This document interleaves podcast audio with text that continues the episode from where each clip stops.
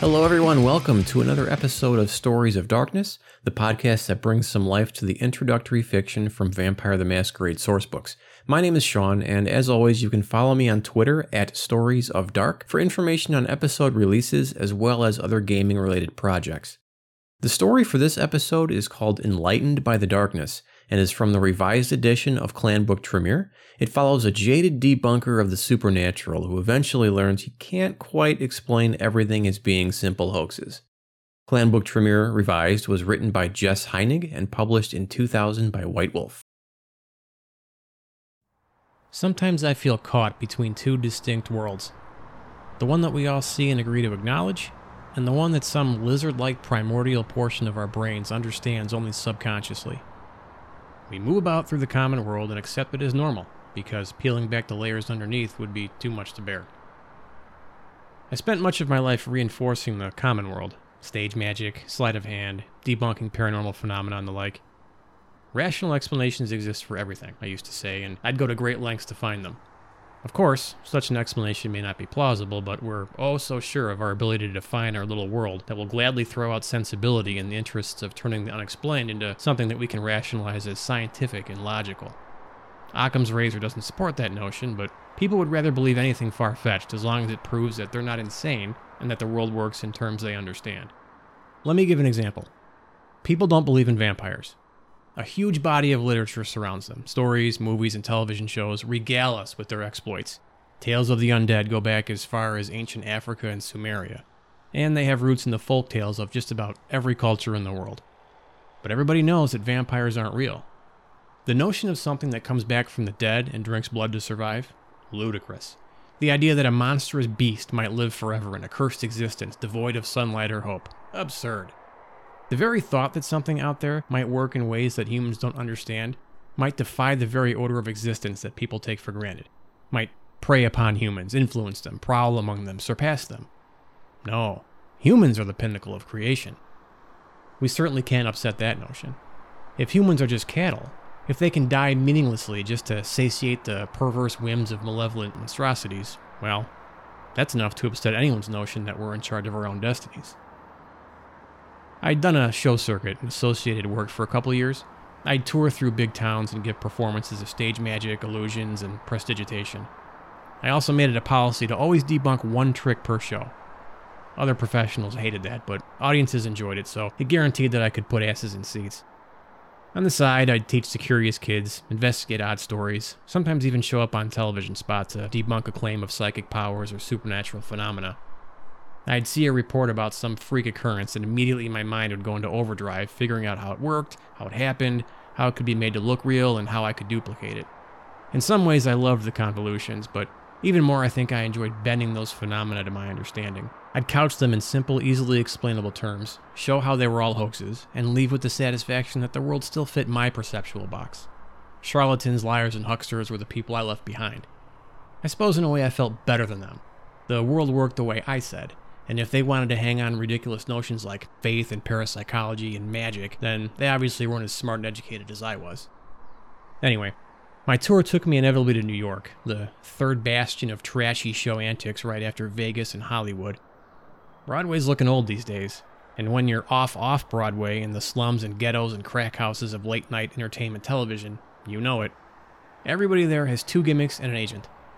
My latest job? Run a quick show circuit, then hook up with a camera crew and debunk a haunted house for hard copy or A and E. The show wasn't so much the important part. It went as I'd expected. Levitate an assistant, create silk scarves from nowhere, walk through a brick wall, and so on. The usual prestidigitation gave way to a tired old evening. I got my makeup squared again and headed out with the camera crew in a van to the Manor of Ghosts. Ooh, spooky. I felt like some ridiculous extra from The Sixth Sense, for Christ's sakes. The house itself was suburban, maybe fifties style, probably built in the economic boom after World War Two. Had a bit of surrounding yard, stood by itself in the midst of an otherwise boarded up apartment and package store ribbon neighborhood. It didn't look haunted, just tired. I quipped as much to the camera, witty me. The house interior was much the same, dusty, creaky, deserted, with the occasional bit of odd rubble, a flapping sheet or a weird water stain. Nothing out of the ordinary, but certainly the sort of things that could be taken by superstitious or thrill-hungry neighborhood kids as evidence of haunting. I spent two days going over that damn house. Not a single spook ever reared its head, either in person or on infrared camera. The camera crew mostly filled a lot of my smarmy commentary about gullible people. Matters got weird after the job. I'd packed up the last of my investigative gear. Heat sensors, compasses, field detectors, all in compact, neat little gray metal cases without extraneous flashing lights or the like when we received a visitor. The sun had already set. I'd hoped to go home earlier, but the camera crew had insisted on a couple of spooky nighttime shots. I was heading out the front door to put the remainder of my things in the van when a woman's voice startled me from behind. "Excuse me." Simple words, but they scared the hell out of me. I just debunked a tired old house that didn't have a single bit of real strangeness about it, and some voice from behind me managed to chill my skin and make my neck hair stand on end. I turned rather too quickly and noted a tall woman in a severe business suit standing on the porch, right next to the wall, just where my eye would have missed her as I came out the front door. I managed to calm my nerves. "Can I help you? We're just leaving," I commented offhand. The woman took two steps toward me. For some reason, my stomach knotted up and my mouth dried. My skin felt a little chilled, even under my casual, make-the-audience-feel-comfortable sweater. The woman adjusted her narrow glasses and gave me an even look before she continued. "I'd just like the chance to talk with you for a moment." I sighed. "If it's about the permits, the guy in the van's got 'em. The house is abandoned, and the network squared everything. If it's about the magic show, you can talk to my agent. I'm afraid I'm really tired tonight. Sorry to be a jerk, but I just want to get home. Long day." The woman raised an eyebrow, and I adjusted my stance a little. I felt uncomfortable, but I couldn't place why. Like she was a cop or a tax auditor or someone who'd caught me in the middle of a mischievous act, and she was going to enjoy raking me over the coals. She took another step up and added in a slightly softer voice, "No, I was following your work and your investigation. I wanted to discuss your methods. One professional magician to another, you could say." Under the wan porch light, I noted that she seemed a little older than she'd first appeared. The yellow light made her look gaunt and sallow, and the severity of her suit and clothing style just added to the effect of a skeletal schoolteacher. "I'm sure you could spare a few minutes for me," she added. I put my tool case on the ancient wooden chair that decorated the patio without even realizing that I'd done so. "Few minutes, I suppose," I said, somewhat bemused. The woman had piqued my interest in a morbid sort of way. "Good," she smiled at me. Strangely, her edgy smile didn't set me any more at ease. "Obviously, you discovered that there's absolutely nothing special about this house, but that's to be expected. I'd found the same when I first looked into it two years ago. I'm more interested, actually, in the one in Austin. The one where you got those hazy images on camera." "What about it?" I crossed my arms. "Just like this place. Old, decrepit, nothing spectacular. The heat images came from the improper insulation and ducting.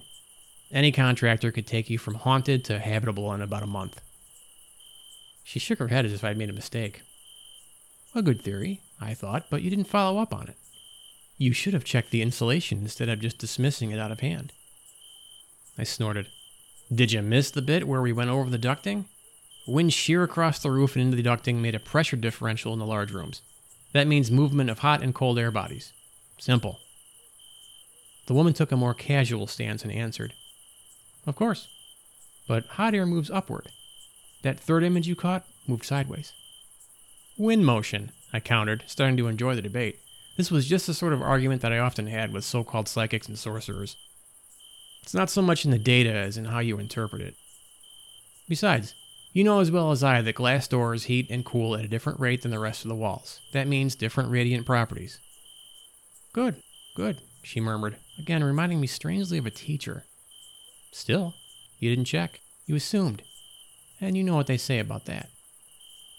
Somewhat annoyed at the presumption, I picked up my toolbox. "Look, I've got to be going. Take my card and we can continue this discussion by email." With my free hand, I managed to fumble in my pocket for my wallet and then stupidly dropped it on the ground. I sighed, stuck the toolbox back on the chair, and bent down to pick it up, but the woman had already beaten me to it. She offered it back to me without comment, and I managed to dig out a business card. I turned to look back at the van, but it wasn't in the driveway. "I think your friend's left without you," the woman commented wryly from behind. "I can give you a ride, though." I turned back to protest, but she simply said, "Come on." She eyed me knowingly and then brushed right past. I shrugged and followed to her car. The woman drove an old Jaguar. Classy, tasteful, a little out of the league of what you'd expect from... what? She'd never actually come out and said what she did. Certainly not a stage magician with that expensive car and off-putting appearance. I sidled into the car as the night became abruptly stranger and gave the woman directions to my hotel. "So how much do you really disbelieve?" the woman asked as she drove. "Do you suspect that there may actually be things out there that you can't explain rationally?" I started to snort impatiently, but stopped and thought for a moment. "I suppose it's possible," I said. "Reason accounts for plenty, though." The woman grinned. For a moment it seemed a hideous sight in the wan light of the night's cars and street lamps. "What about things outside of reason? Even modern science accepts that it can't explain everything." I made a dismissive moue, but answered, "Sure, but I just haven't seen anything like that yet. I suppose you could say that when I manage to figure out these amateur psychics and the like, I come up with one explanation. It may not be right, but it's certainly much more likely," the woman finished for me. A bit startled, I let it drop. When we made it to the hotel, the woman asked to come up to my room to continue the discussion. I deflected enough groupie come-ons to know that this wasn't one. By this time I wanted to pin down what exactly this woman was up to. If she was some sort of fraud, she was consistent, at the very least. If not, then what did she want? So, upstairs we went. Once inside, I shut the door, shoved my toolbox next to the nightstand, and turned to discuss the heart of the matter. The woman had just folded and put away her glasses, and in the light she seemed to have an almost ghostly allure. I put on my angry face, trained actor and all, and barked, "All right, you've had your fun. Want to come out with it now?"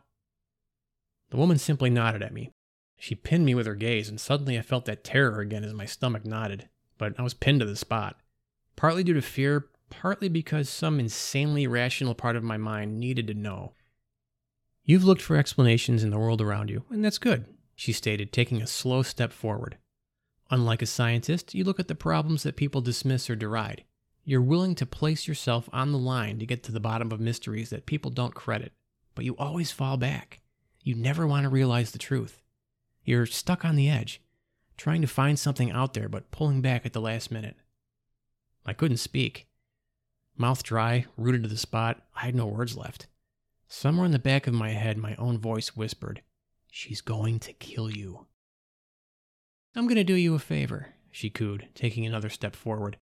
"I'm going to pull back that veil, rid you of those doubts. I'm going to take you across the threshold, and when you've done that, you will never shy from the precipice again." She stepped right up, looking unblinkingly into my eyes, and made a slight nod of her head in the direction of the hotel room's tiny wet bar. "In there," she commanded, and while my mind shouted, "She's insane, she'll kill you," my feet obeyed of their own accord and carried me into the room and onto the tile. The woman followed briskly and stepped around in front of me. She frowned once, still looking slightly up, then said again, "On your knees." My body trembled. "No," I said. The woman smirked. "A last act of defiance, I see. You have a strong will and an inquisitive mind. Let's hope that your desperate search for the truth does not take them into places where you should not go. Though I suppose one could say that it's too late for that." Her face hardened.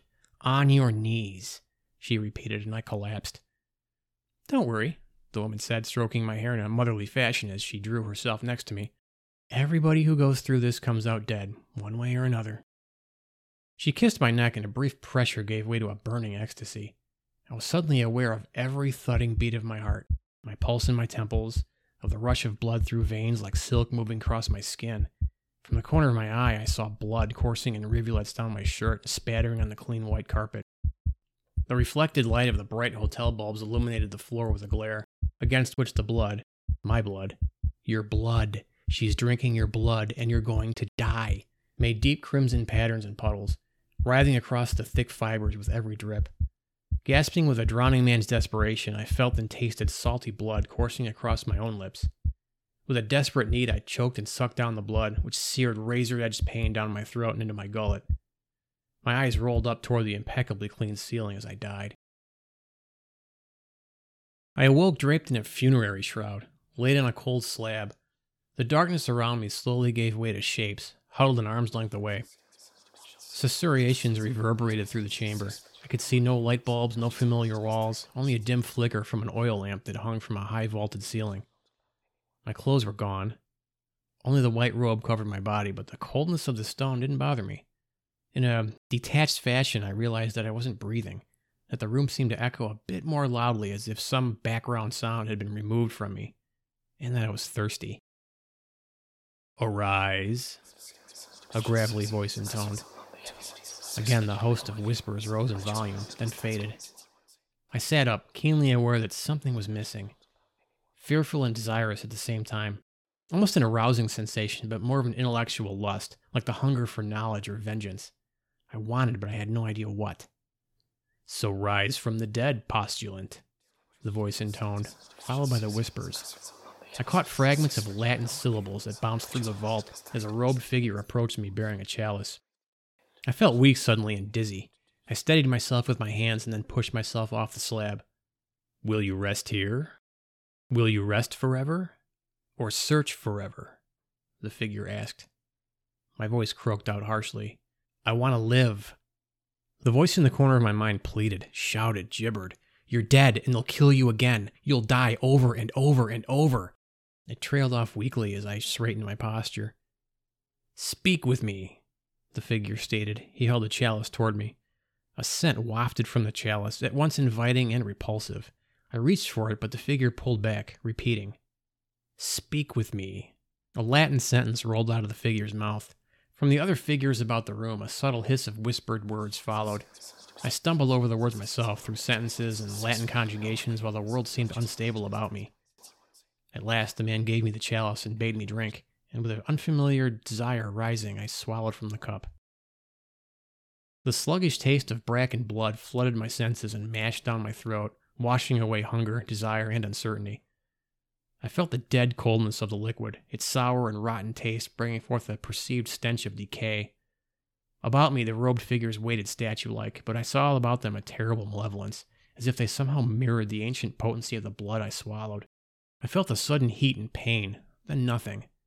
The chalice, empty, dropped from my lips and was quickly snatched up in the long fingers of the figure before me. "You have drunk from the chalice and been reborn in our sacrament," the figure intoned with a hint of impatience. "Where? What is this?" I managed. In the dim lamplight, one of the figures stepped forward.